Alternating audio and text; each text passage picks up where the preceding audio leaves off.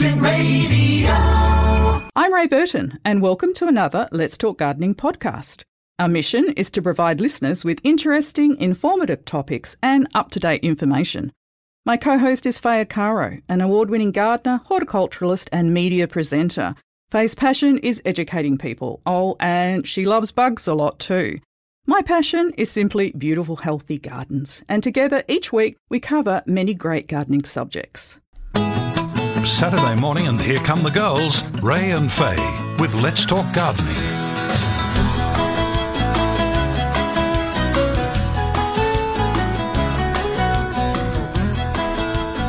And Happy New Year, gardening friends. We're excited to be chatting with you again about all things gardening. Don't be shy with your calls because the team is ready. And a very special lady called Bev Daring will greet you on the phone when you do call in. Chief Researcher and Garden Show Chef John Glidden is with us again as well.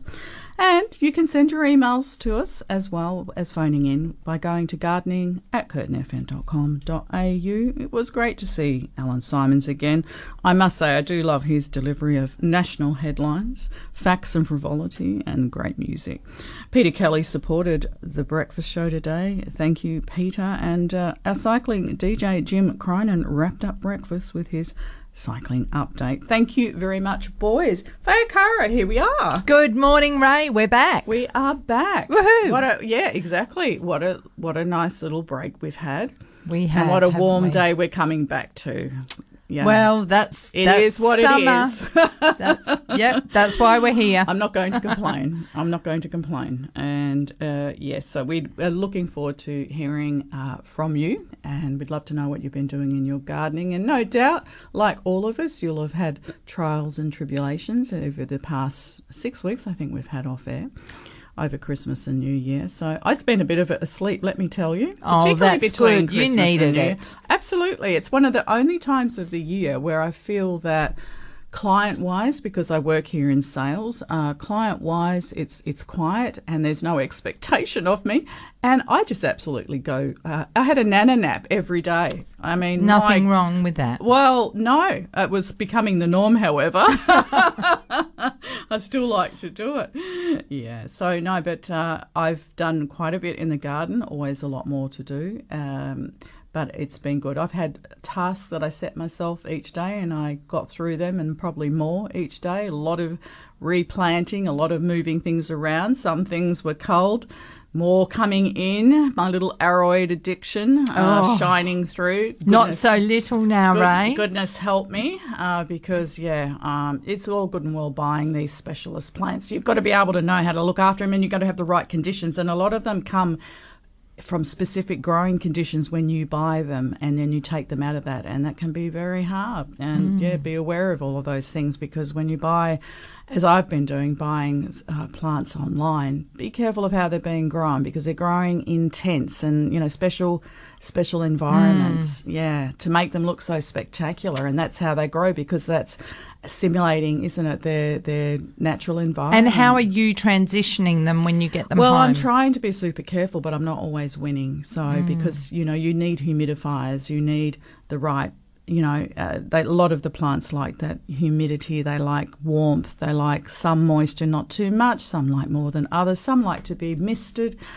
On and on it goes. This one likes that, and that one likes this. so have you got misters or have you got sprays? No, I do it manually myself at the moment. Yeah. yeah. So which, And that's a good way because the best protection that you can give your plants is your shadow. Yeah, yeah. So, but don't worry about us. We want to know about you. We do have some emails to crack through, and yeah. And do you know we are? You and I. I was looking at this yesterday. We are rabbits. We are born in the sign of the rabbit.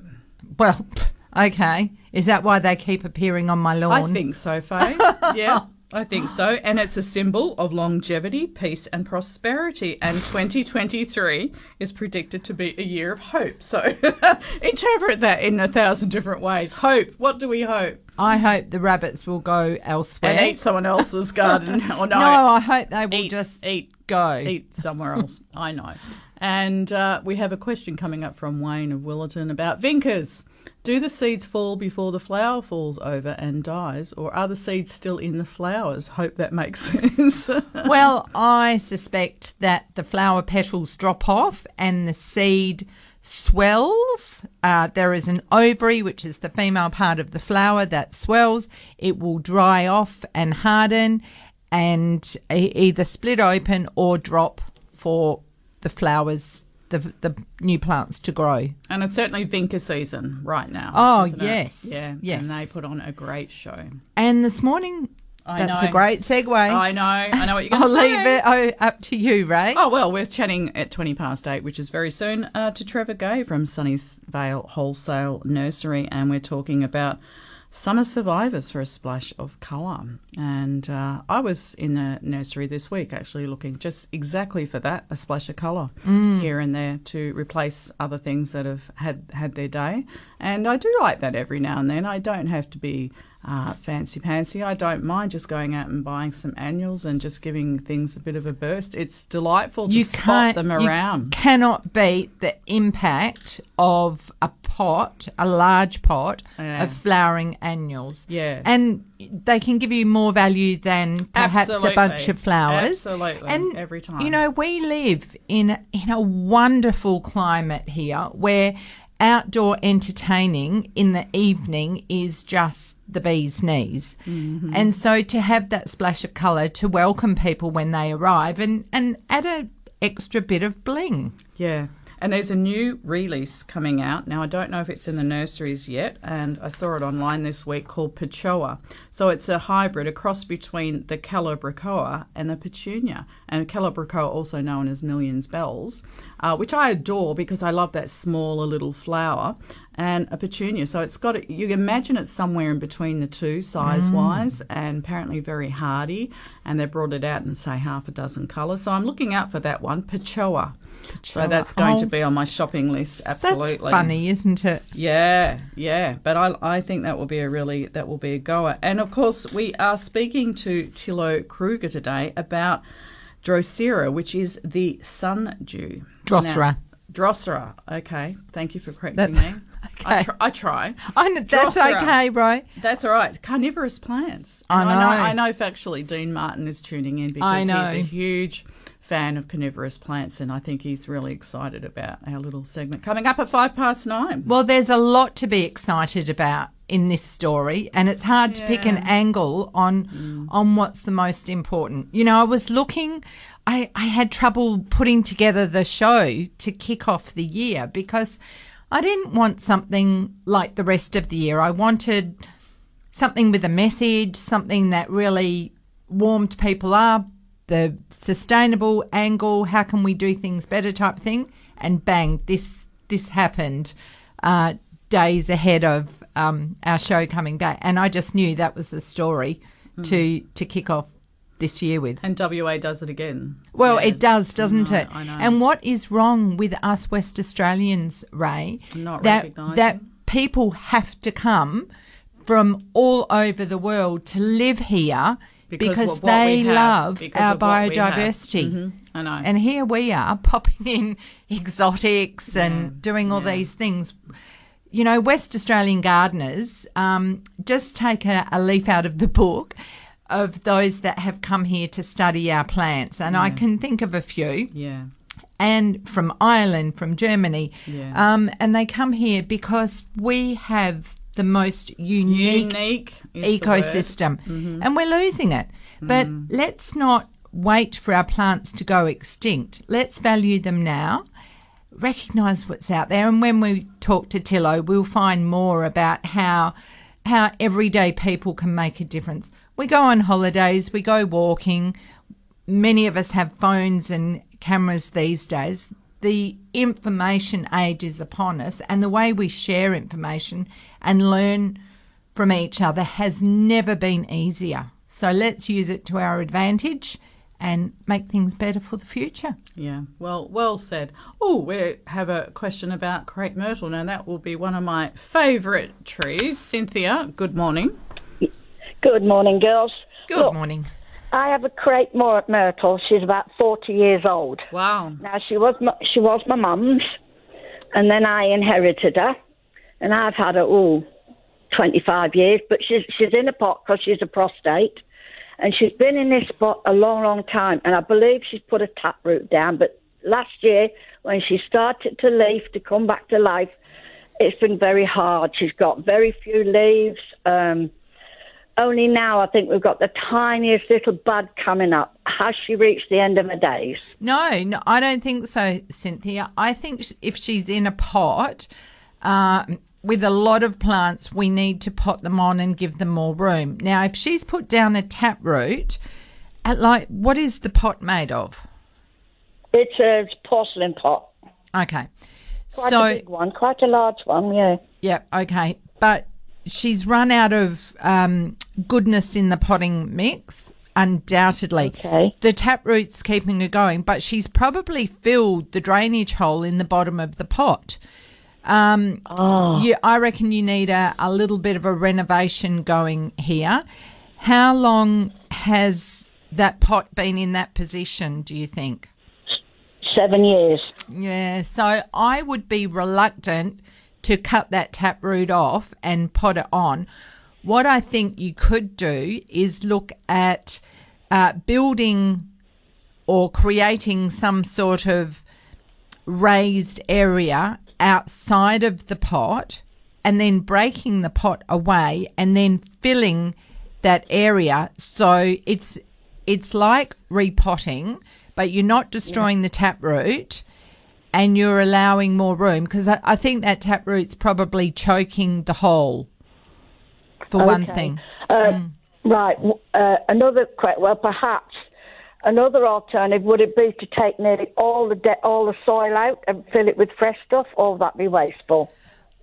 Uh, part of the problem is that pot. I think you're going to have to Yeah. break the pot and take that away. You- cool. Yeah. Okay. you, you'll be able to see what you're dealing with, but I, that might give you a better idea. But the fact that the taproot's in the ground, I think you might Yeah. need to create a, a, a bed for that plant, a raised Okay, bed. so once that yeah, okay, so once that's done, clean it all out, put a, maybe put a surround round it somehow Yes, to retain it because I don't want to go in everywhere. She's just an old old girl. Her- yes, her yes. Stems And- are gnarly, but we didn't get many this year. Now there are um, there's some. I'm thinking something like Form Boss. You may be able to get something in parts like semicircles, mm, even Yeah, Soapwell type things, concrete Oh yeah, that yeah. that come in parts, and you build it, and then you can kind of strap it. You can make it look pretty. You can paint it or whatever. Yeah. But that will keep it in situ. And you can add some good potting mix around that top and, and make it nice. Give us some love, compost and seaweed products, and Good. I reckon she'll be fine. Oh, thank goodness, because I didn't want to lose her. Yeah. No, What colour is it? I've never. She's purple. Uh huh. Lovely. And I did another thing. I've never tried it, but can I take a cutting and make a, another one from her? oh yes, please try. Okay. So, because they're a bit poor this year, I can take some away when she's finished supposedly flowering. Well, I, I think once you do that renovation, yeah, yeah, I think you'll yeah. get some new growth. Um, Yeah. You can c- trim away anything that's dead, dying, and and Yeah. diseased. But be careful. This week is going to be a hot week, so Oh, I'm not doing it this way. I won't do it to her now. I don't want to spoil her now, but I'm having to cover her because the sun is so hot that all the new leaves are starting to crisp up a bit. yes. Um, give it some seaweed too. That will help. Diluted Okay, seaweed. my love. Yeah, yeah. Thank you so very much. All Oh, right. You've given me faith in her coming back. We have to think outside the pot, Cynthia. yeah. Thank you very much. Okay. bye for now. Have a good day. Bye, girls. Bye. And Michael phoned in from Chewett Hill. He has three hydrangeas cut- cuttings that he has taken. They're all healthy. When is the right time to separate? So I guess he's taken the cuttings and they've developed roots. Hmm. And so now, if they've got roots, time to pot them on and um, put them into some good quality mix and, and encourage some growth, establish them because they will grow now. I would put them in a, a semi shaded area. They'll love the morning sun. They do well in a shade house, um, but definitely something with filtered light. And they, w- they will do well now with moisture. Yeah. All right, let's head to Mundaring. Good morning, Margaret. Happy New Year to you. Good morning, girls. Yeah, Happy New Year to you. And to you too, Margaret. I was thinking of you when I was uh, picking some alströmerias this week. Oh, I, I yeah, yours are, yours are doing very well, thank you. oh, good, good. I was wondering how they were getting on. Are they giving you any flowers? Oh, yes. They're just recently. Yes, yes. Oh, good. Since Christmas, I think. Wow, Yes. that's good.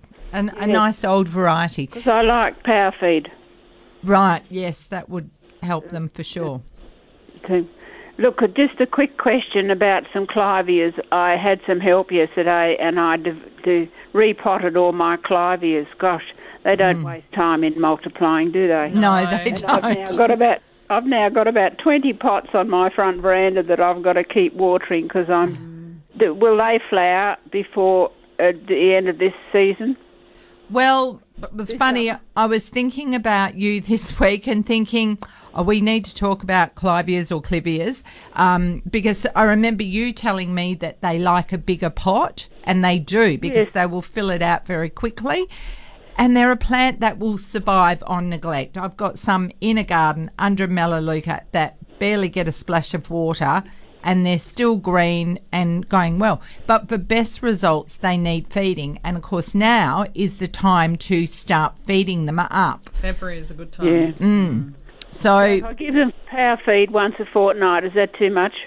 no, no, that's fine. And another thing right now with the heat that we've got, for even a lot of sensitive plants, they will still be growing, but weekly, weekly is the answer. So, a week solution weekly. Oh, um, okay. And a little tickle of They were potash. soak- It was such a big job. They were soaking in sea salt while we were sort of getting the pots ready and mm. so on. So I had to cut off a mountain of roots. Yes, um, yeah. It's a big job, but it's they might. worth doing. Yes, yeah. Because they flower well on my front veranda, south facing. Yep, So lovely. they don't don't like the sun at- at all, really. No, No. That's they don't. All right, thanks for your Let's call, go. Margaret.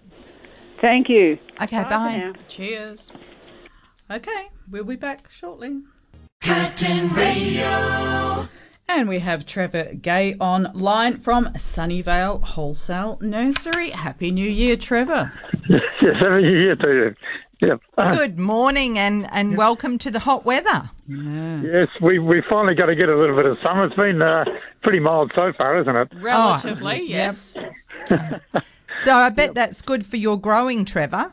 It it has been certainly made it a lot easier uh, this summer. That's for sure.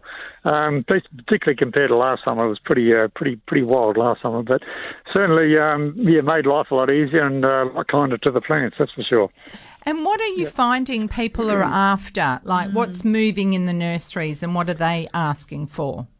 Well, the the good thing is vegetable sales and herbs, vegetable and herb sales have been still been going along very very steadily. We thought after the last couple of years it, it might sort of drop off, people sort of lose favour on it, but. Uh, I think with the, uh, we always got to look at economy and weather and everything else, and Yeah. um, I, I think people, you know, they're looking at any way they can to to possibly save a few dollars each week, and um, and so vegetable sales have generally been going very well. And I think people sort of got back used to growing some of their own veggies again, and that's making a big difference. Well, and when you can certainly when you consider what you're paying for veggies in the supermarket as well, Yes. and you're going to grow something far superior anyway. Yeah, That's much too more true. enjoyable. It is more enjoyable. That's the thing.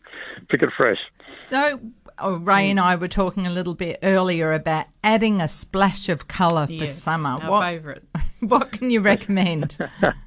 Okay, well, I suppose the if we look at the toughest lines, for, particularly for this this time of the year, um, the, the marigolds uh, are quite resilient.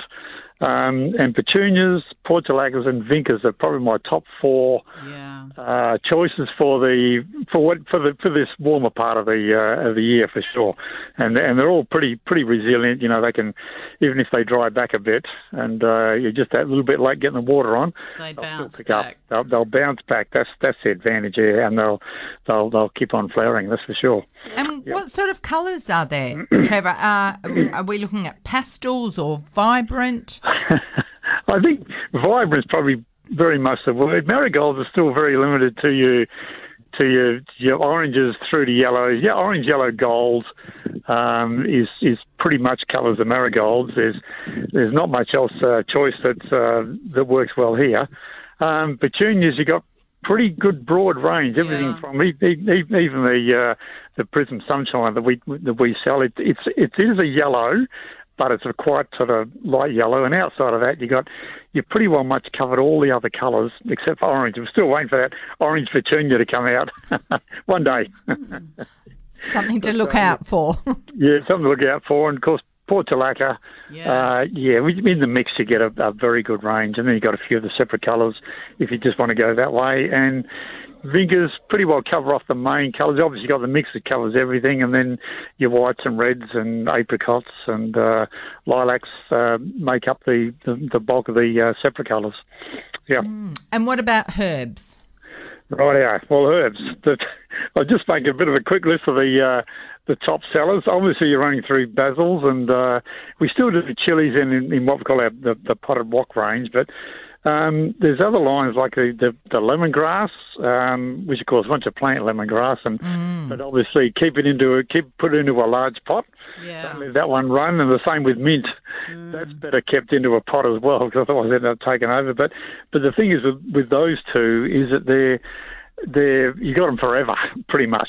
And um, uh, and and even if they get a bit gangly and, and wiry, you can, you can chop them down and replant and go again. Um, and looking after our little furry friends, the cat grass is, is just it's just gone from strength to strength uh, year after year. So obviously a lot of people with um, with animals now more Yeah. than what they used to be. My my And, dog uh, loves it. Loves it. Yeah, What, yeah. what is cat grass? well, it's well, it's uh, I don't know how to describe it. I'm trying to think of the um, the actual botanical name, which slips my mind at the moment. But basically, apparently, yeah, and it's it's good for the animal's gut. Basically, that's what it comes down to, and um, and probably particularly more with with uh, cats that are probably more indoor. You know, they're not, they're not meant to roam the streets these days, and uh, having having some cat grass in, in your backyard or whatever like that is uh, is good for them. And uh, yeah, so they they uh, they love them. That that's something that yeah, it's a it's a very strong seller now. Yeah. Makes up about as much as almost as much as what we sell parsley. So Well, that's interesting. Yeah, is, yeah. No, it? I'm a buyer of it, and because my girl, she, she sort of once it gets uh, growing a little bit, and I cut it back, then she's not interested. She likes, and Funny. yeah, I know she likes it for, bought fresh from the shop, and that's the way she likes to eat it. And then after that, she's not so interested anymore. I don't understand her. No, that's, Yeah. that's a bit weird because once you cut it back and feed it up, you still Yeah. got fresh leaves coming up again. that's so, right. That's right. Yeah, so I'm a, I'm a big buyer of it, Trevor. Yes, to please please my please my girl. Yes. Very oh, interesting. Right. so what? isn't A, what about for the veggie gardeners out there, Trevor? Yeah, and and general veggies. I always look at the you know the, the things, and this is where um, spring summer lines come in well, where you get the the longevity of the crops and you get the value out of them. Uh, your basils, uh, of course, with you, and then you got your capsicum and chilies, which you can keep on picking. Cucumbers, pumpkins, corn. Um, we still sell a lot of corn, although obviously with the corn you get one to two um, off, off- each uh, off each bush. But even so, they're still very popular. Um, and then, of course, you've got your eggplants and parsley, tomatoes, zucchinis, and watermelon, which of course keep on producing, which gives you that uh, longevity. And um, lettuce is still very, very popular. Um, I think most of the lettuce we grow now are the loose leaf type, so you pick what you need and uh, and we still sell the, the iceberg type, of course, but uh, most of them are loose leaf, and which which then you, get- you yeah, it's one of those long term crops where you just just pick what you need, discard the old leaves, keep feeding them up a bit, and, and you get fresh lettuce or um, whenever you want, pretty much. Yeah, so that that goes well as well. Oh, what about beetroot for now? Yeah, beetroot. We we do that all year round, and it, it's it's one of those lines that just keeps on going. Along with silver beet, they're really much much the same.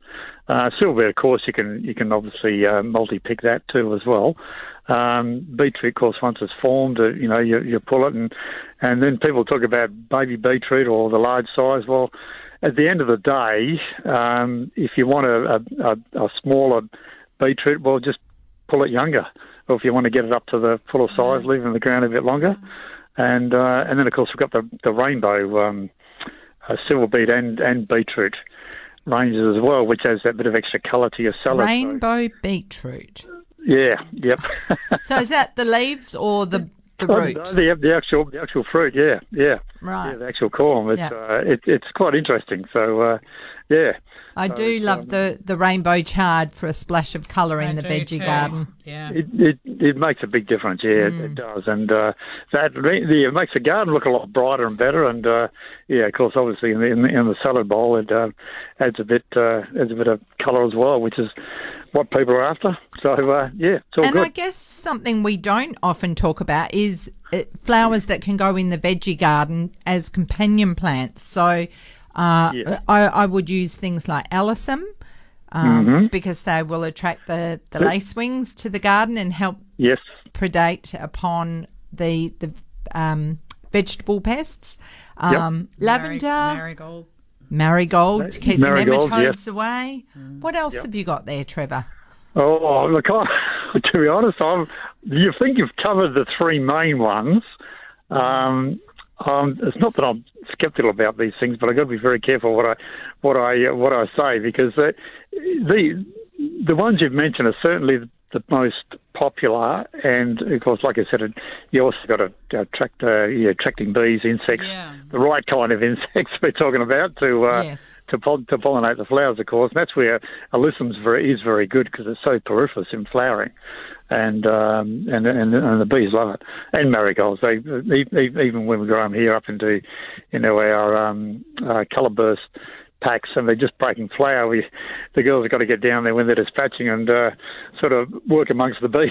Yes. yes. Share. It's all share. uh, yeah, sort of sort of share, yeah, sharing the ground a bit. But um, so those, those sort of things have a they're multi-purpose in that sense. But I think you've covered the covered the three main ones off here anyway, for sure. Very good, very good. Mm. Well, thank you very much for your time today, Trevor. And No worries. Yep, keep up the good work. I don't know what we'd do without you. Oh, we'll keep on keeping on. That's the thing, isn't it? We love our updates. We love to know what's coming through. No worries. So we'll be speaking to you soon, hopefully. You take care. Will do. Thanks very much. Good Thanks. Trevor. Adios. Cheers. Okay. Bye. Bye.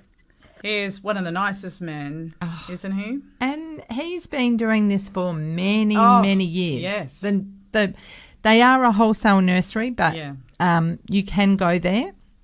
Um, they're out in Thornlie area, Yeah, Huntingdale. Yeah.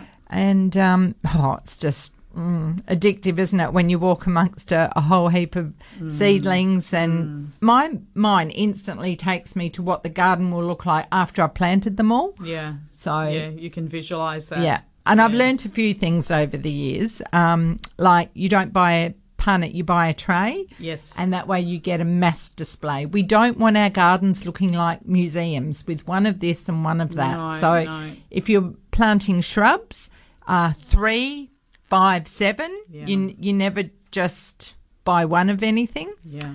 And that helps your eye relax in the garden instead of everything being so busy. Mm. Yeah. So I, Continuity. Absolutely. And I, I love a border of white alyssum, Mm. not just for the looks, but white uh, illuminates at night time. So if you've Mm. got it near your front door and you're saying goodbye to visitors in on a hot summer evening, that white just lights up. Glows. It glows. And like I said, yes, uh, a, a breeding ground for beneficial insects. So I was out last night and the lacewings are everywhere. The driveway lights are just a buzz with moths, which of course are pollinators. A lot of moths at the Um, ground. Lacewings, caddis flies. Oh, I even had some bees out, which is a Mm. bit funny. Um, the and of course the lizards are out looking for the bugs. The beetles, oh my goodness, the the range of beetles out there is quite phenomenal.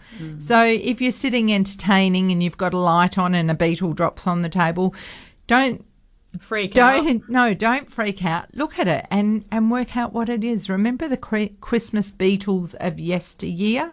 Well, they they start off as larvae in the ground. So quite often when people are digging up their gardens or pots and they see these curl grubs, oh my god, it's black beetle. It's not always black beetle, folks. Mm-hmm. That's where our beetles come from, the pretty mm. ones that we used to have. And speaking of calm, these flowers that you've brought in today, the colour choices are very calming, and they're my sort of colours. Explain.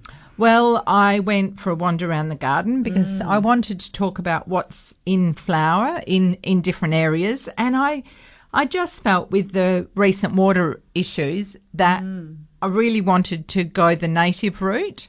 Um, so I found some kangaroo paws, the yellow gem, I think it is, and it's been flowering for quite a while. So the blooms are faded. So they're a lovely pastel lemon now. Yeah, yeah. So I've deadheaded that bush. Uh, the grevillea, which is a, a peachy apricot with lemon again, that's in there. Uh, of course, the blue acacia, not acacia, Eucalyptus. Eucalyptus cinerea, which is a silver leaf. It's like the dollar dollar gum. Yep. Um, so there's that. And oh, a couple of favourites, osmanthus, which the flowers stay on the bush just about all year round. And I picked these ones fresh, Ray, but they look dried. But I've got a dried bunch in the house that's been there for months. So they're a fantastic dried, Dried flower. flower. And then one of my favourites in the garden, and I was thinking about this particularly this morning, the Baeckea virgata, which it, I planted it about 20 years ago because I wanted fillers for vases. Hmm. And this has the most beautiful little white flowers, abundant, and the insects love it. So it brings a lot of pollinators, some beneficial wasps, and lacewings and they hide amongst the foliage. And of course, then that brings the birds in because there's food there as well. Mm. So it's um, quite a shrubby plant. It's now taller than I am. Baeckea virgata. Yes. And does this have a common name for people like me? Hmm, possibly, mm. I'd have to check that one. Mm. It also grows in our bushland. It doesn't need water. There is also a dwarf species that grows like a little mound, Yeah. so perfect for rockeries. Yeah, Once again, drifts. thrives without water. So, you know, I, am starting to think that these are some of the things we need to be moving towards. And when we're thinking about even our exotic gardens, how can we uh, fill up a spot that maybe the water's missing? Get something like this that will still fit the bill. But won't have that high water requirement of other plants. of. And of course, we've got the thryptomene, which has burst into flower again. Yeah. Uh, little tiny pink flowers, once again, um, One a of your great faves, habitat. yeah. Yes, and there's a range of colours, there's a range of habits. So there's something for every garden, And and, they respond well to pruning. Some agapanthus, which are going crazy at the moment. The- and I've got the white ones here. yeah, and the alstroemeria in, Yes. a, in a lovely soft, oh, salmony pink. Or, Yes, Yeah. and that one, Ray, does not get any water. It's in a part of the garden where the retic's been turned off. Yeah. and it's surviving, as is the plumbago, the lily pilly, and the towering gums. They're doing well. Mm. Okay. All right. Let's go to Hamilton Hill. We're chatting with Larry. Thanks for waiting, Larry. That's all right. Welcome back, ladies. Thank you. you very much. Great listening to you. We've missed you. Oh, thank you. Even if I don't have a question, it's always uh, you pick up lots of knowledge by listening to you too. Oh, good Great. to hear. Your guest, yeah. Now I've got a couple of little ficus plants inside. Um, one of them is uh, losing its leaves every couple of days. It's got the stage now; it's only got two leaves left on it. I've moved it into the patio and I've put a plastic bag over it, hoping to revive it. But um, I don't know what's the the other one seems to be doing all right. That's uh, been moved next to a, uh, a window with a curtain next to it. All right.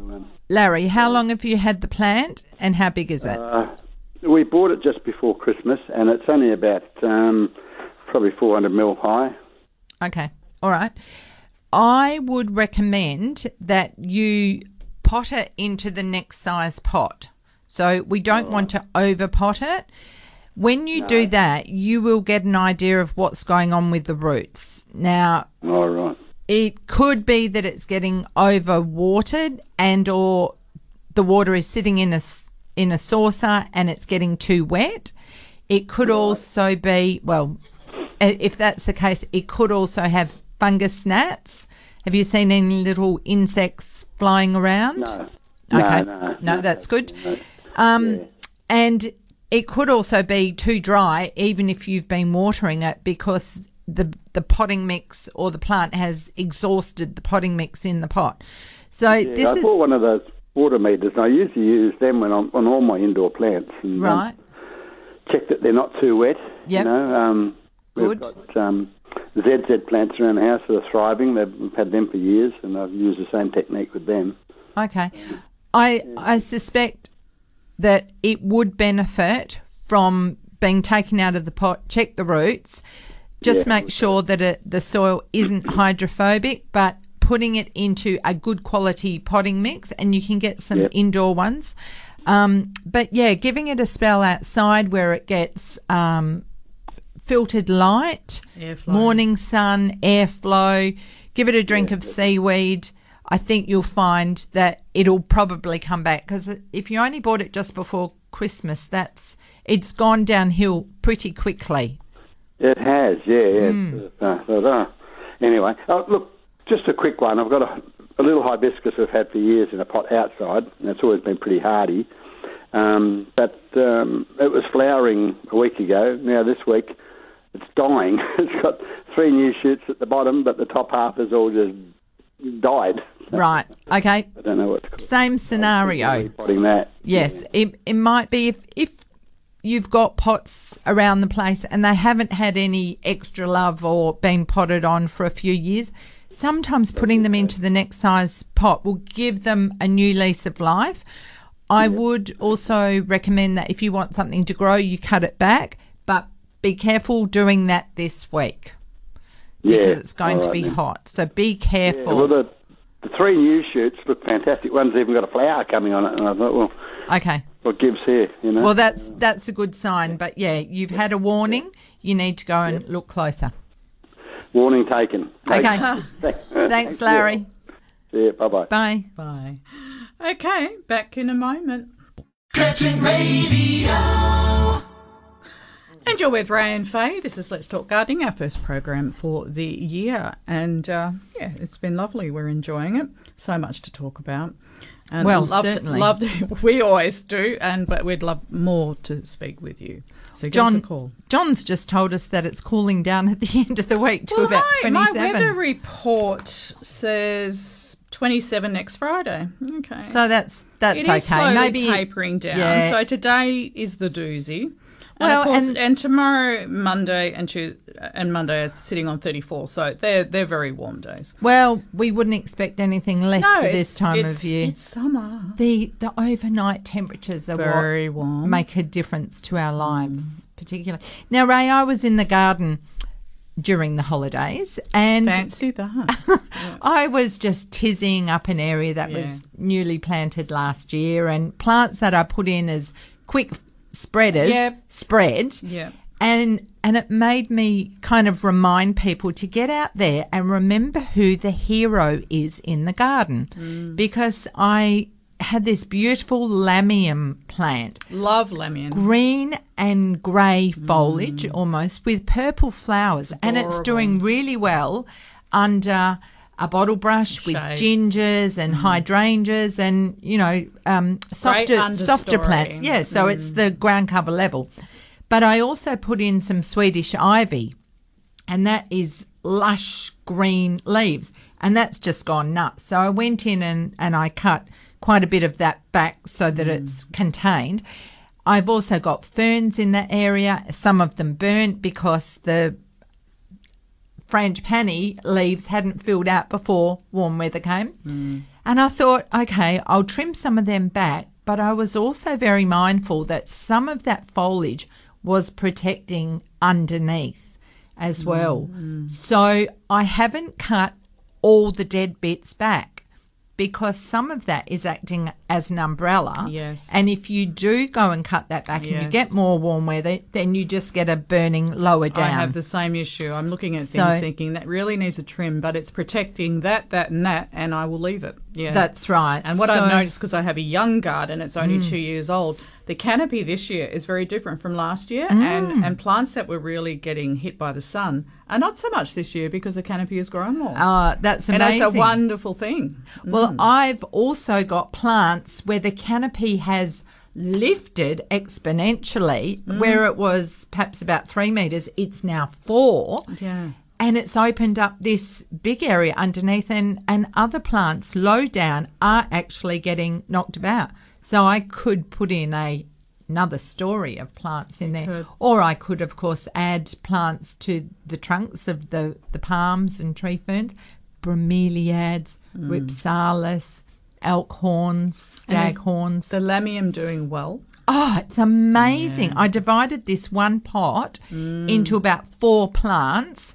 And Mm. It's each of those happy. plants is bigger than the original plant. Yeah, it's very beautiful. Mm. It's beautiful. So it doesn't mind a bit of dry soil Mm. because the the bed is not um, well established and it's reverted to quite sandy quickly. But the trick is that it's got that canopy cover, and I think that is the godsend to us gardeners. Yeah, and in our You've climate. got you got to have a canopy. yeah. Yeah. That's what you've got to aim for, Start- gardeners. yeah, start. If trees. Mm. you don't have it, start plotting. You need it. And well, what's what's doing well at them at the moment? Corymbia ficifolia. Oh yes. I've got a magnificent apricot one Mm. with yellow centres, big blooms that's burst into flower. So I've uh, noticed native bees on that one, and a little triangle spider.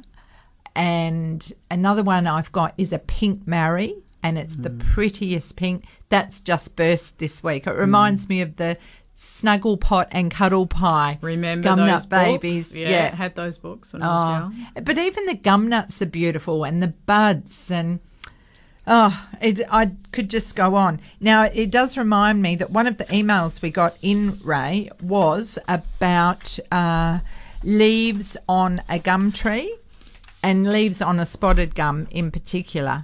Now, I did email Jess about this because there are sawfly larvae Yeah. that will target gum leaves. Rarely will it harm a gum tree totally, but um, the leaves can be unsightly.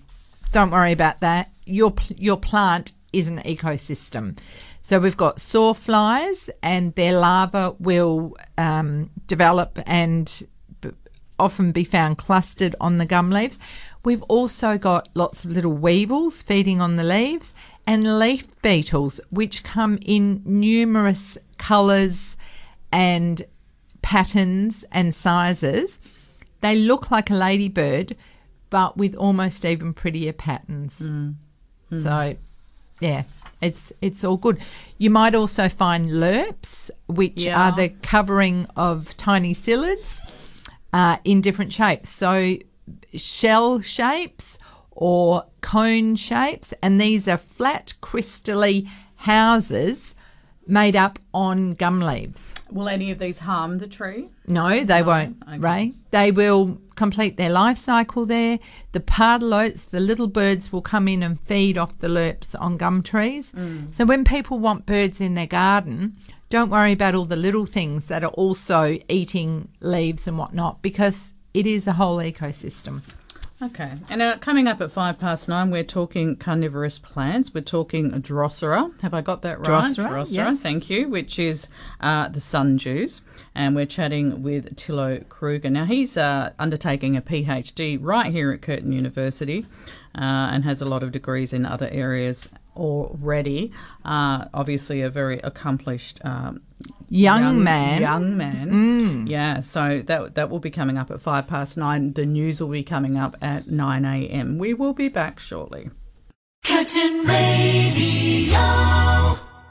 You're with Ray and Faye. This is Let's Talk Gardening, and we will be speaking to Thilo Krueger at five past nine. We welcome your calls on nine four eight four one nine two seven. You can email us by going to gardening at curtinfm.com.au, and don't forget we do have a podcast each week after the program uh, that John posts in the afternoon on a Saturday afternoon, and you can go to uh, the curtinfm.com.au website.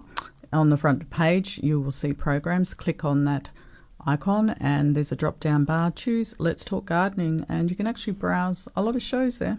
Mm, in fact, I was on there yesterday. I was getting some tips from last year. It's You're funny giving, how you, you were giving yourself tips. well we speak to experts know, on our I'm show teas- all the time, you. Ray. So much So- information there. Well, it's it's a good refresher. Uh, I was just about to say that we do need to refresh ourselves and just go, So, yeah, that's right. Listening Um, back to the yeah. Interviews we did, um, yeah, very timely, very informative. Now, I'm having a little laugh here. We we got this email from Linda, and it's titled "Pondfish," and she said seven. Several weeks ago, she heard me mention a type of fish that will eat mosquito larvae in still ponds. It was something like perch, and it started with P.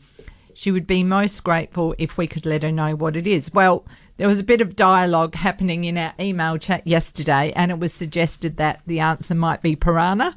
Piranha, yeah. I could do with some piranhas over my. With the mosquitoes where I live, I could do with piranhas, not Yeah. pygmy perch. Yeah, but the answer was pygmy perch.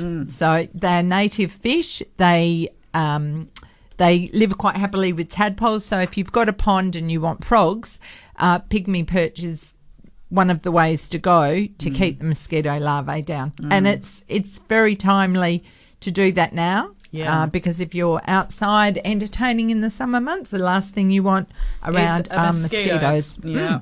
Tell me all about it. Now, another question from Marlene. She has a star jasmine that's been in a pot in a shady spot for three years, very healthy, with heaps of foliage, but has never had a flower until this week. One flower in three years. Mm, It may need more sun, but it also might be the feed because we often talk about plants that are very leafy and green Yeah. and they're getting too much nitrogen. Yes. So if we want a plant to flower, what we need to do is use a fertilizer that will encourage that. So to give it a quick boost, one of the quickest ways to do it is a liquid complete fertilizer and I I'm sure I say this every week, something designed for flowering and or fruiting plants. Even a rose fertilizer will do the same thing. And so you can just give it potassium, but you want to give it everything it needs. So a liquid like Thrive, Power Feed, Aquasol, something along those lines will actually target the flowering aspect of the Of plant. that, mm, as well. Now, we received uh, some photos of a frangipani, and the leaves look like something's had a go at them.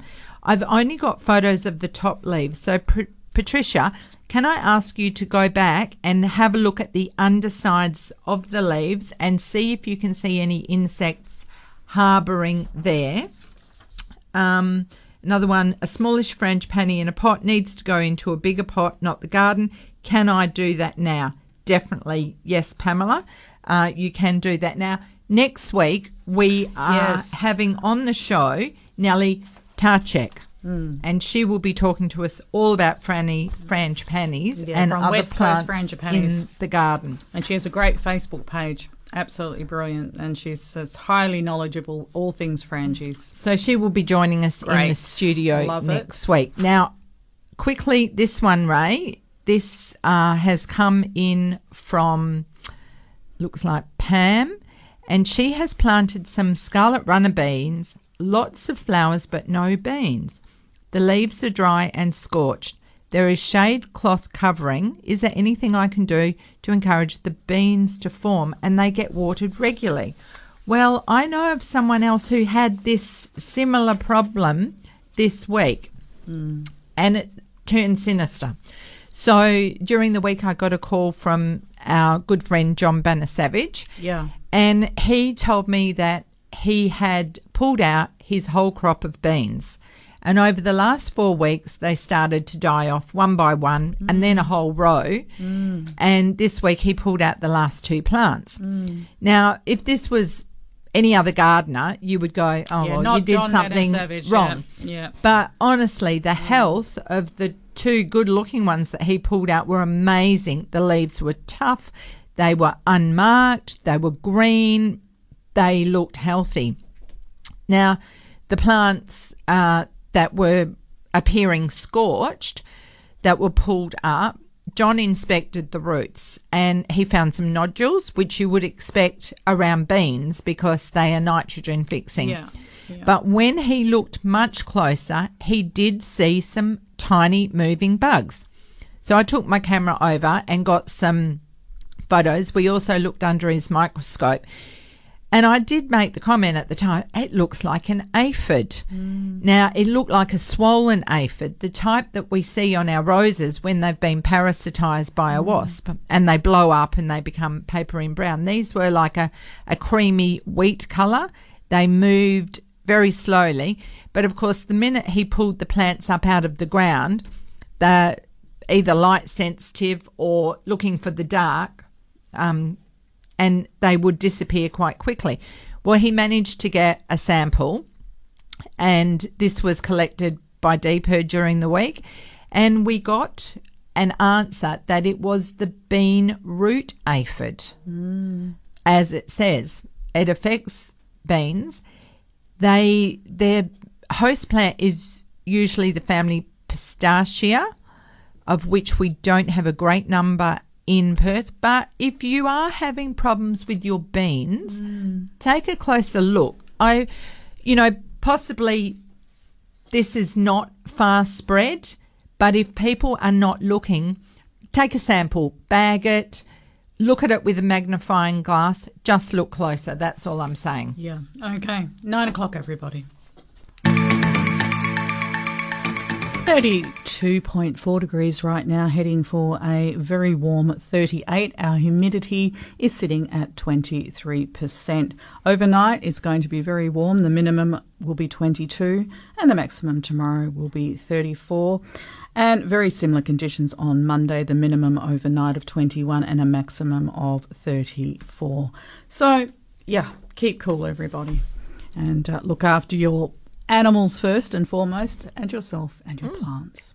Very good. So just before the break, Ray, we were talking about the bean root aphid. Yes, yes. Um, but the the message behind that too is if something does happen in your garden, go and investigate. Look close and look closer again. So that Yeah. might mean, you know, getting all your tools, whether it's your phone or whether it's a camera, magnifying glass, etc., and looking for what might be the problem pests, diseases, etc., and arm yourself. Now, it's as easy as sending off a report to the My Pest Guide Reporter app. And we when we talk to Thilo shortly, very shortly, we will be talking more about citizen science. Hmm. Okay. Okay. And speaking of Thilo, we actually have him online. Good morning, Thilo. You're with Ray and Faye. How are you? Good morning. How are you? Ah, very good. good. Very excited to have you here today. Thank you for having me. Yeah, our pleasure. So, where do we start? Um, let's start with what you're studying and, yeah, what they are for a start.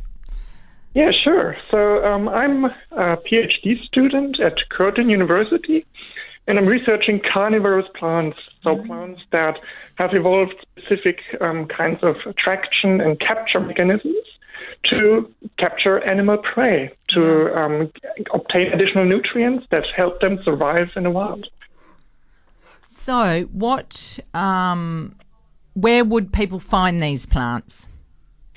So Western Australia is really by far the world's center of diversity for carnivorous plants. So they grow out in the bush all around Perth. Yeah. Perth is the epicenter for carnivorous plants in the world. Nowhere else are there that many species than Perth and Western Australia in particular.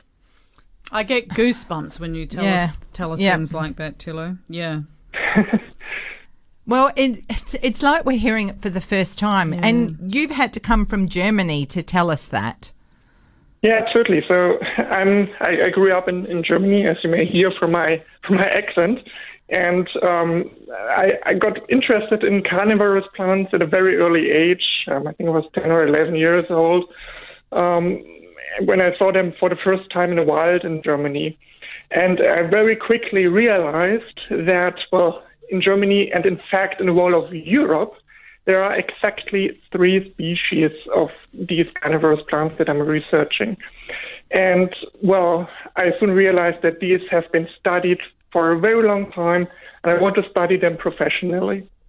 Um, so I got soon interested in the carnivorous plants of Australia and Western Australia in particular because simply there are so many. There are 155 species in Western Australia alone. 155?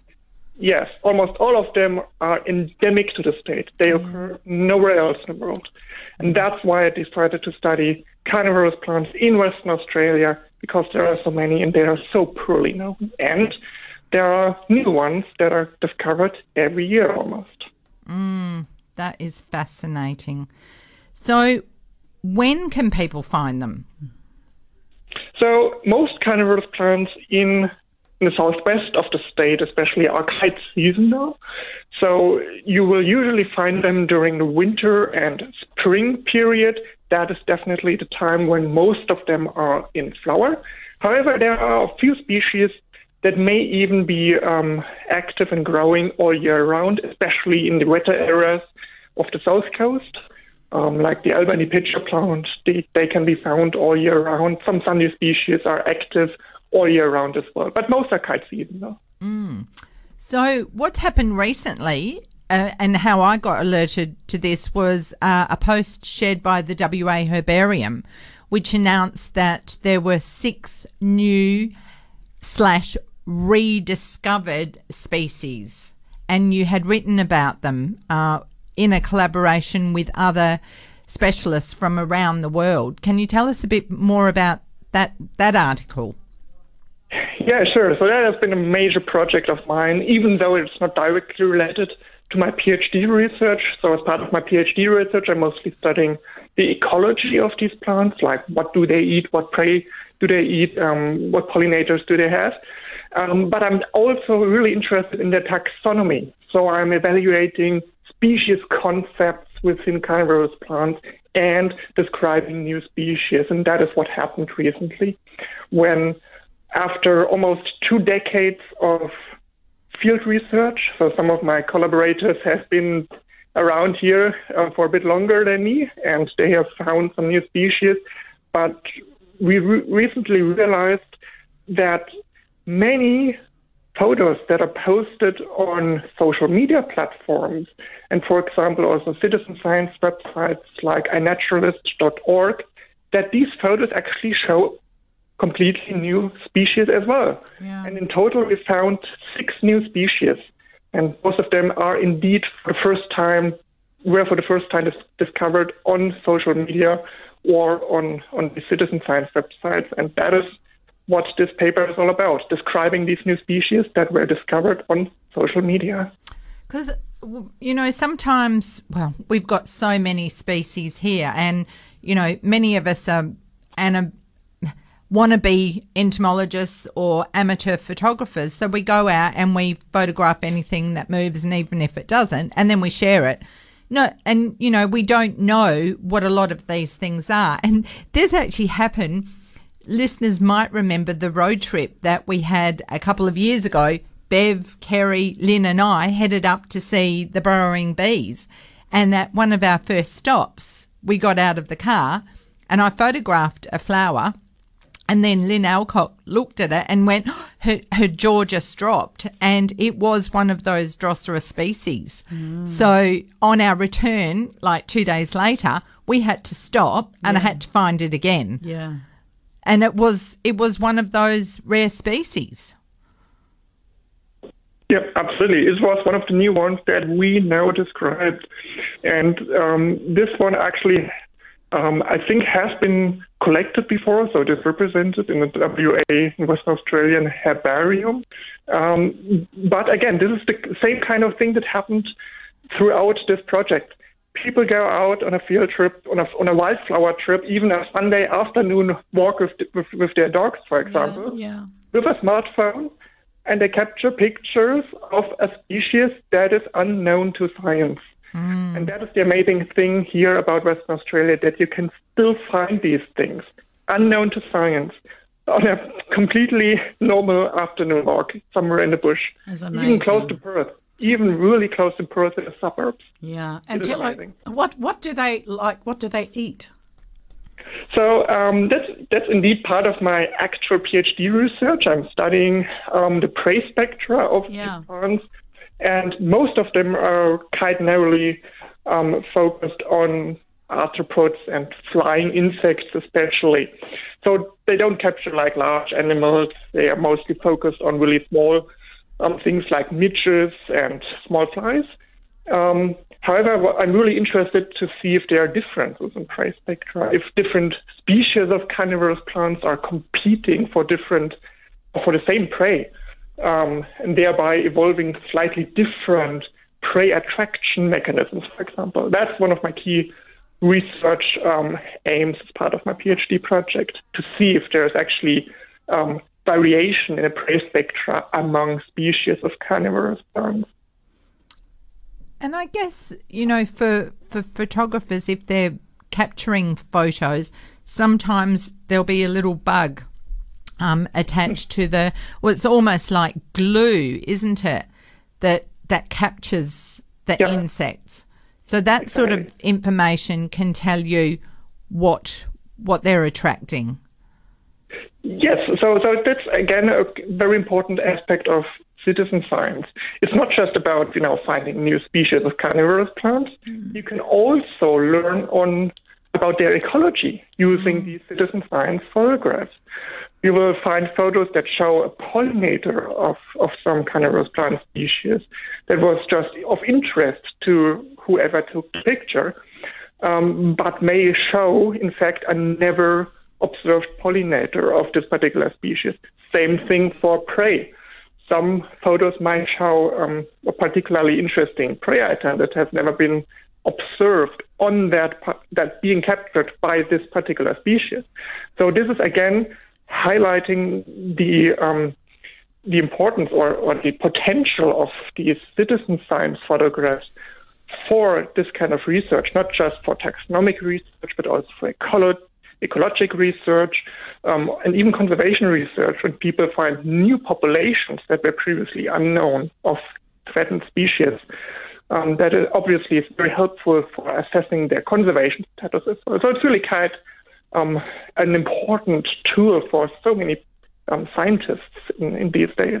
So, Thilo, are you following um, iNaturalist to look at new postings of, say, pitcher plants or or any of the carnivorous plants? Like, if if people went through their archives and noticed an insect on a pitcher plant, how would they? How would you find it?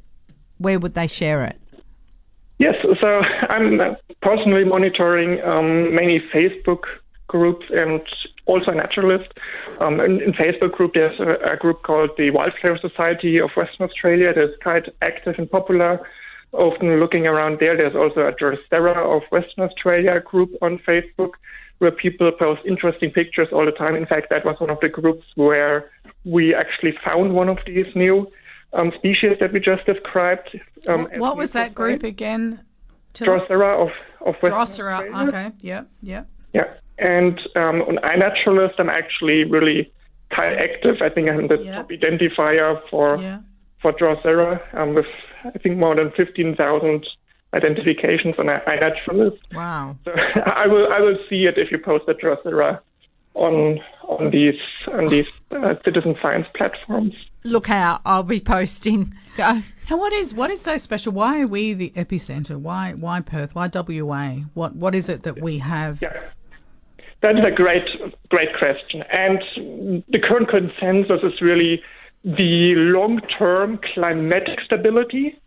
So, Western Australia, especially the southern parts, didn't um, experience like uh, glaciation events during the Ice Age, in combination with um, or, or volcanic disruptions And that is combined with the extreme poverty of in nutrients of, of the soil. So Western Australia, especially the southern parts, have quite sandy um, and very nutrient poor soils. And it is in these nutrient poor soils where carnivorous plants tend to have the biggest advantage because they can get additional Yes, yes, that makes from their, sense. from their insect capture. How And that is probably the consensus of why we have so many species here in the ah, state.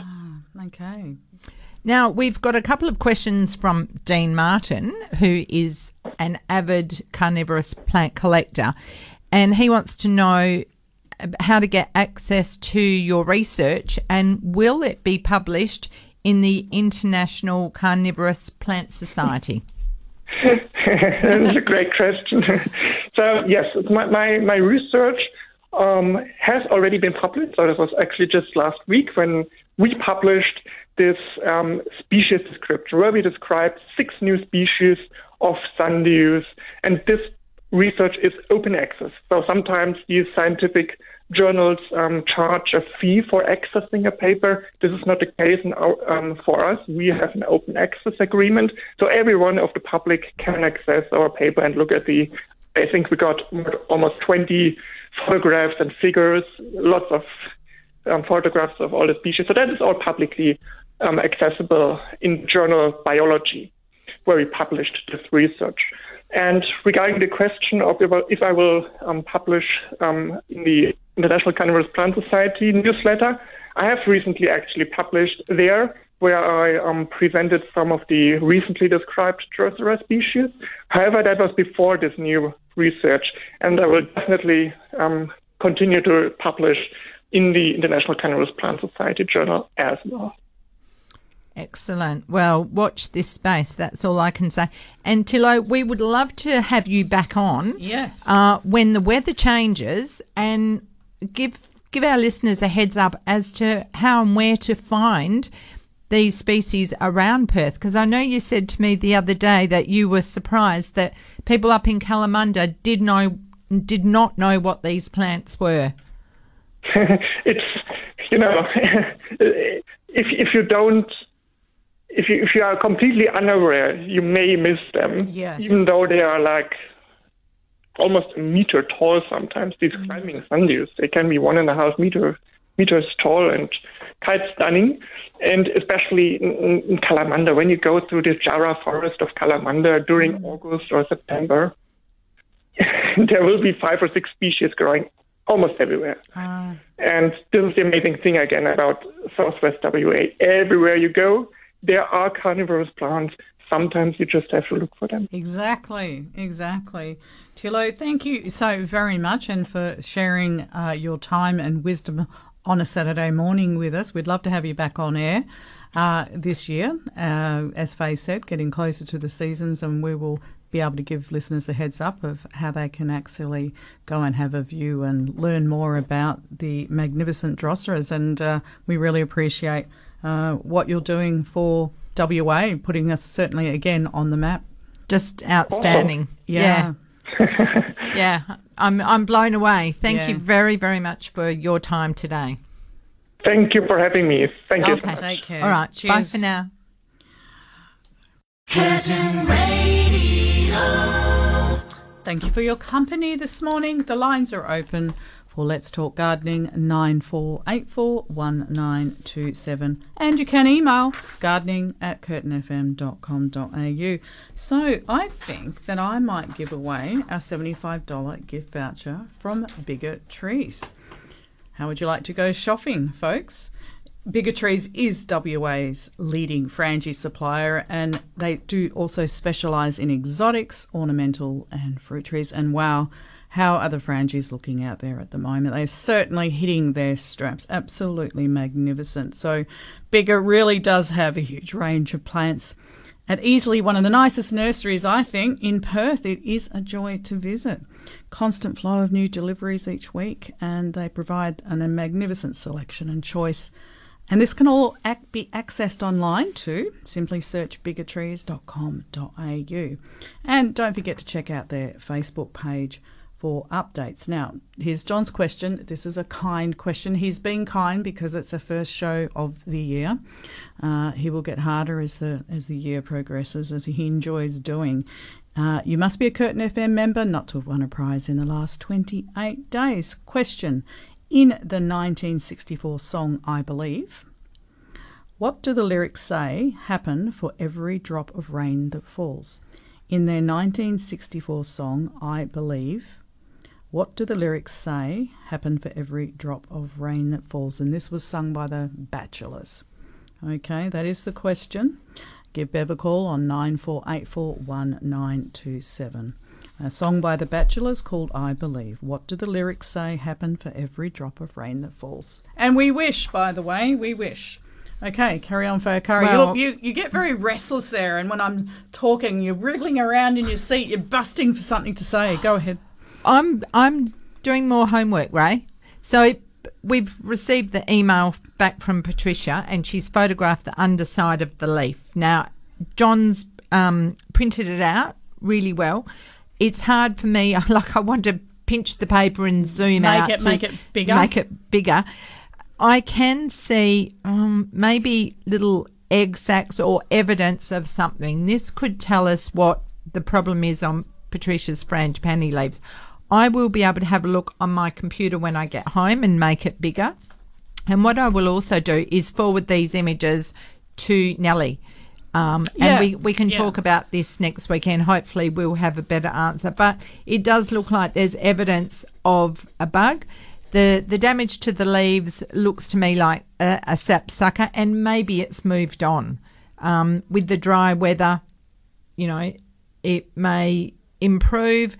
The other thing you could do that sometimes changes the environment is to actually wash up under the leaves. Some some bugs like a dry environment. Mm. So if you change that environment, you you change the whole thing. They go and live somewhere else. Yeah. And you know it's wreaking havoc in my garden at the moment? Grasshoppers. Ah, yes. Yeah, and, and not necessarily your, your big guy like your irregularis, what is he Valanga. called? Valanga. These are smaller, but they're big, green, very bright limey green, but they'd be about. oh yes, I had one on my door last Yeah, night. Yeah, they're, they're big. But there are some really special ones out there too, Ray. There's a balloon winged katydid um, that isn't seen very often. So, what do his wings look like? Why is Ah, he they're green and they're like a large teardrop shape side on. Yeah. But no, I think yours are probably um, more elongated.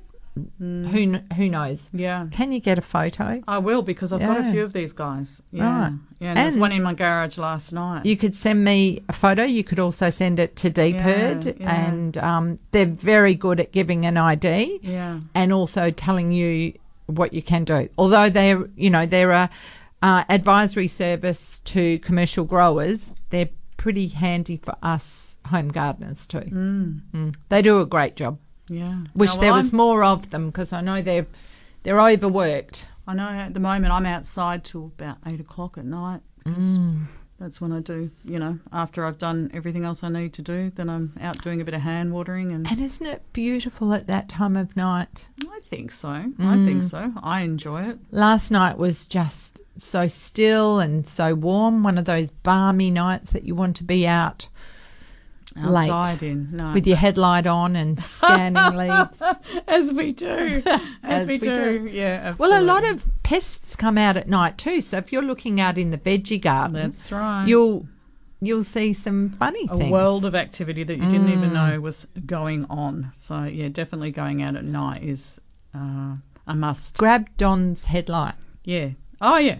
No, no, absolutely. So I've, I've had it on before. be warned when you've got this light in the middle of your forehead that the beetles and moths Mm-hmm. Come come, in to to, say hi. Mm, I know I had a cockroach jump on me last night. Actually, as I They was were out last night. I found a few in the garden. Mm. Yeah, they're very busy last night. Yeah, they're around at this time of the year. Yeah, classic. but they're not all pest cockroaches. They're These are in my all- garden, yeah, Yeah. and they drop on me, and I can feel them on me, and I'm trying to get them off, and then they move somewhere else on my back, and oh my god, yeah. So just the joys of gardening. Now we do have a winner of our seventy-five dollar gift voucher from Bigger Trees, Carol of Subiaco. So Carol, that voucher will be on its way to you this week in the mail. Congratulations, and do let us know what you end up grabbing with that. So thank you for playing.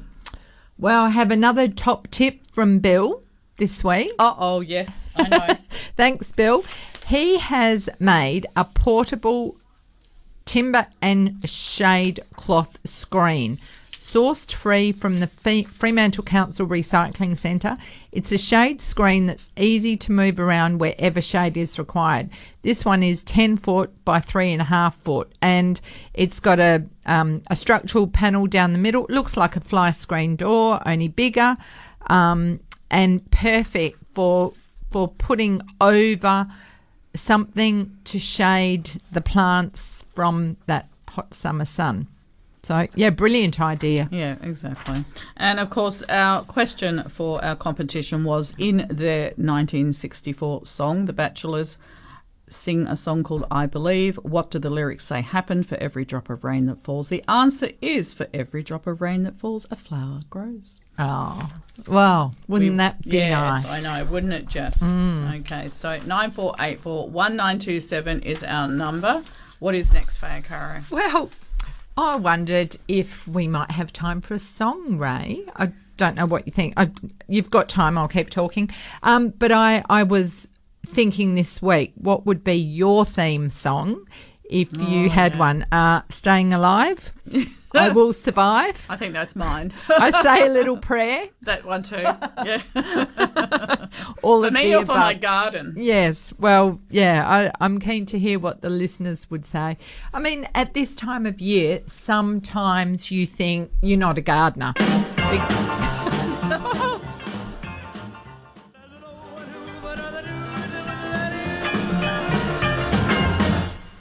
Hey, got a lot of living to do. Exactly, that's a great theme song. Yeah, yeah, I thought it was appropriate.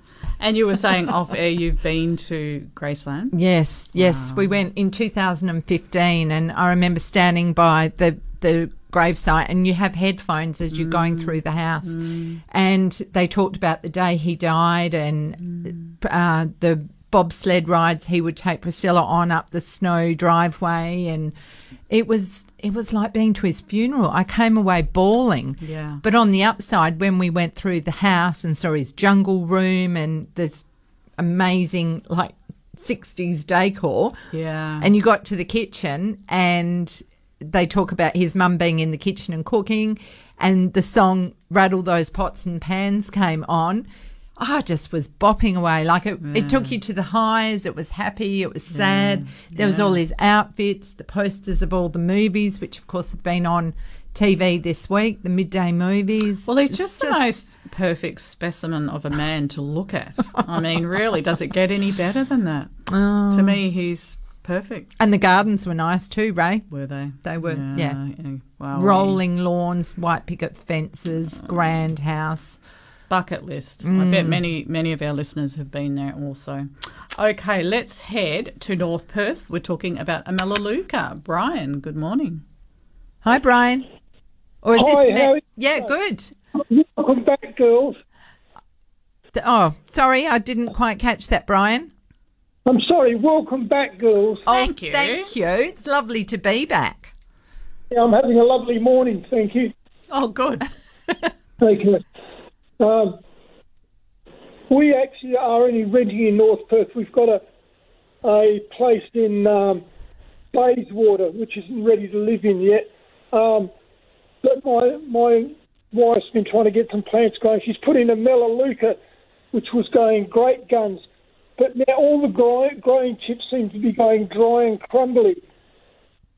Oh, okay. Um, which variety is it? Do you know, Brian? No, I'm sorry, I'm not. Don't. Okay. Um, so is it in the ground or in a pot? It's in the ground. You know what the soil's like in Bayswater? It's that horrible, sandy, no guts sort of stuff. Yes, yes, I know exactly. Now, it's quite interesting. Um, I will give you a couple of tips on growing Melaleuca. I'd, I just love them. There are so many different varieties. Many are endemic to Western Australia. They will grow in our soils once established. Yes. These, these days, and you know, I'm like you, I've got sandy soil. Um, I would recommend planting small plants, tube stock, in autumn. I would improve the soil with a compost and clay mix to get it started, and and probably water it the first summer. Then after that, you you should be away. I have got some that I planted 20 years ago. Put them in the ground up near the fire break. They were on the border of the garden, hardly got any water. They're now four metres tall, and the the birds. Oh, Pardon? That's lovely. That's good. But there, but wait, Brian, there's more.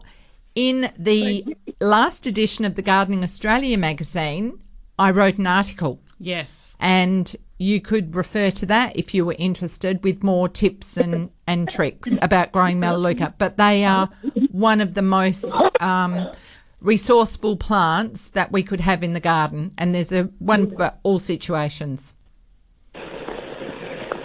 My wife is very much in love with this plant, waters it well. We go over to there and water. Yeah. She was horrified the other day when all these growing tips were going dry and If if it has dried out at any point while it's establishing, that could be an issue. Another thing that you could do to protect it from the hot weather would be to grab like a branch off a, a tree that's got leaves on it, about three or so, and just poke it around the plant to give it a bit of protection in the hot weather. The key is to get it established and you know, if it was pot bound when you put it into the ground, it, it might it might really struggle to get going. It's a hard time of the year to establish plants. it's been in for a while. We thought we were up and right when we first put it in. It grew quite well. It's about must be about a metre and a half tall now. But Oh. all of a sudden it started this tip trouble. Right. Um is it mulched? Uh, not very well, no. Okay. Perhaps mulch it. Um Yeah. is it against a fence or anything? No, it's out in the open. All right. Could be wind as well.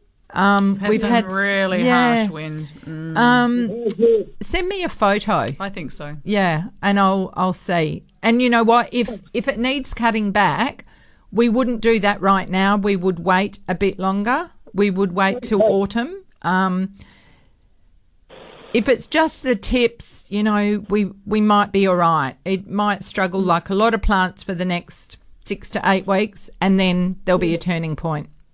I hope so. My wife is very distraught. Right. Yeah. Send me a photo if you can.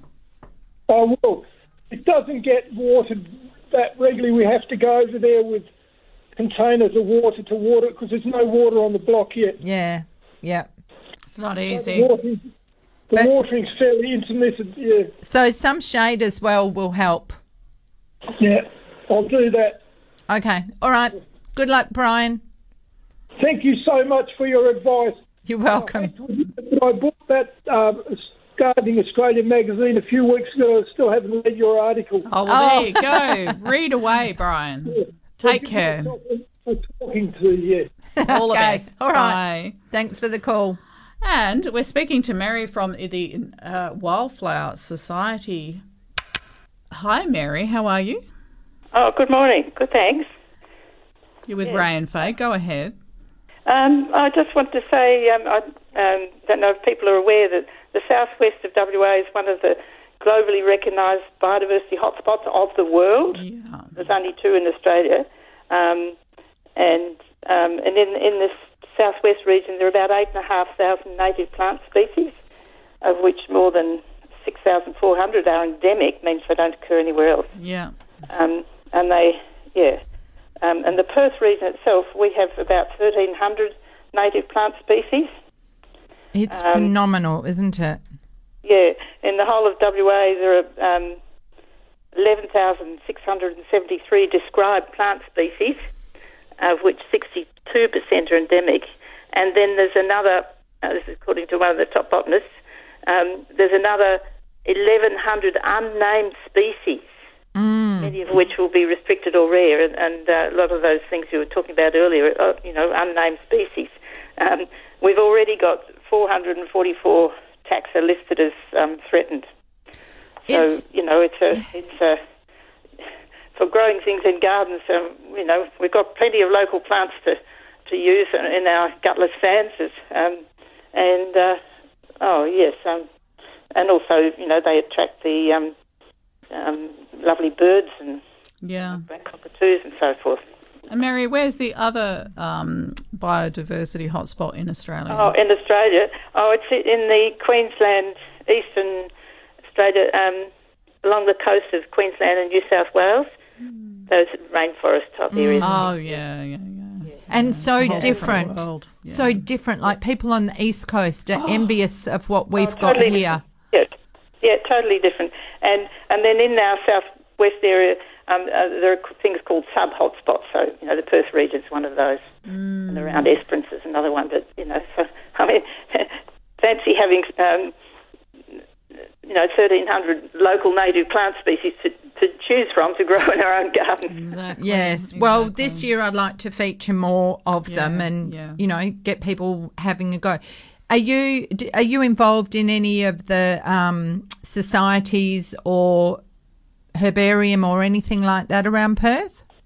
Um, well, a lot of the Wildflower Society people, you know, go in as volunteers and uh, every Wednesday to the herbarium. I, I used to do that, but um, I'm on some of the, on, on their conservation committee and so on. But um, I, there was, we did have a group, you know, about growing growing plants and you know had open gardens and so forth. But um, yeah, I mean the, the Wildflower Society's got a lot of branches and uh, yeah, um, there's incredible knowledge they share. Would you mind if I put you back to Bev and you give her your contact details for me, please? Sure. Sure. Okay, we shall do that. Thanks, Thanks, Mary. Mary. Thanks for the call. Okay. I put it back to Bev. I hope that's worked. Okay. Curtin Radio. Straight back out to the lines. We are in Lake Coogee. We're talking about eggplant. Susan, good morning. Good morning. Um, yeah, I've, I've got a little eggplant. I've just bought it. You know, an advanced seedling. Yes. And um, it's it's only about six inches tall, if that. But it's got an, an eggplant actually on it. And what I'm wondering is, should I remove that so that the energy goes into the plant, with it being so young? That will be your call, Susan. Um, you- right. if you give it love, you may be able to grow it and harvest it. So with vegetables, we need to keep them moving. We can't just, you know, bring them home and water them and, and hope it will all develop. Um, is it going into the ground? No, it's in a pot. Okay. Got it in a pot. Then I recommend you put it into a bigger pot. So a friend once said to me, the bigger the pot, the bigger the plant. And that's kind of true. So you want to give the roots more opportunity to grow and access to more food. So I would put it into a bigger pot with premium um, potting mix. You could also add clay and compost because that will help keep moisture and nutrients in the soil. I would add an extra handful of slow release fertilizer and give it liquid feeds alternatively as well. You know, so seaweed or um, complete fertilizer for flowering and fruiting plants.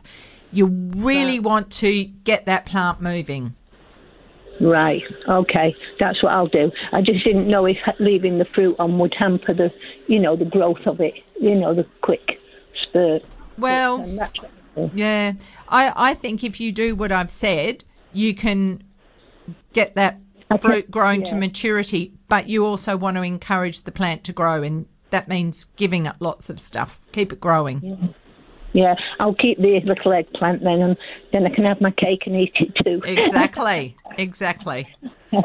All Well, right, Happy New Year to you both, and uh, thank you for your program. We love it. all right. Thanks, Susan. Cheers. Thank you. Bye. Okay. And tell me the last six weeks, what have you been doing in your garden? I I mean, you did so much before Christmas. I mean, have you just been able to sit back and, and enjoy it? Oh, Ray, I kind of got over parts of it. Like I just wanted to turn off, and when I when I turn off, that's picking up the camera, I gather that. yeah. Yeah. and then you know when it's warm, I sit there for hours and hours during the night, and I process photos and I put them up to iNaturalist. So I've now got 829 species identified on our property mm. and climbing. It's getting harder to tick over different ones, but I was I have rejoined the camera club and I was looking for a photo to put in for their close up exhibition. Yes. To challenge myself not to win. Yeah, yeah. Um, and to get better at photography because that's how how people learn about what they're seeing in their gardens through photos and then joining the dots, I guess. Um, and I love to understand about the life cycles. So, one of the photos that I came across from two years ago was when I was out fungi hunting, and there were some beetles there. But I noticed the shell of the beetles was like the hammered copper. Do you remember those old pictures?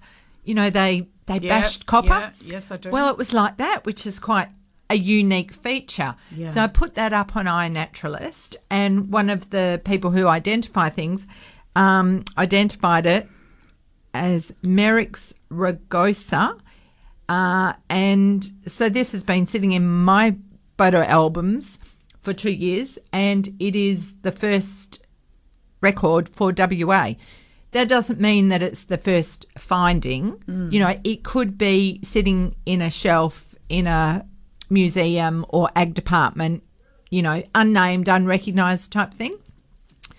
But yeah, the first record. Now, it is a tiny beetle. There were a few of them, and they were between the bark where there's fungi. So, probably a certain time of the year. So, this is the sorts of things like when Thilo was talking about the pitcher plants, I'm pretty sure I've got a photo of a pitcher plant mm. from quite a few years ago when I wrote an article about carnivorous plants for the Garden Gurus magazine. And I'm pretty sure that trip to Albany, I got a photo of a bug on a pitcher plant. Yeah.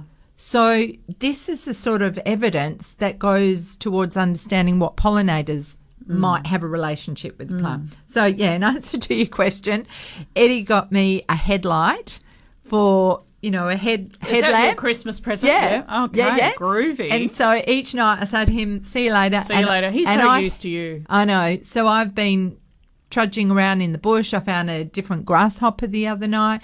I found bees that I could couldn't hardly even see. That big, like that little space between my fingers, people, is like three millimeters. Yeah. Hanging on the end of dead twigs in a melaleuca.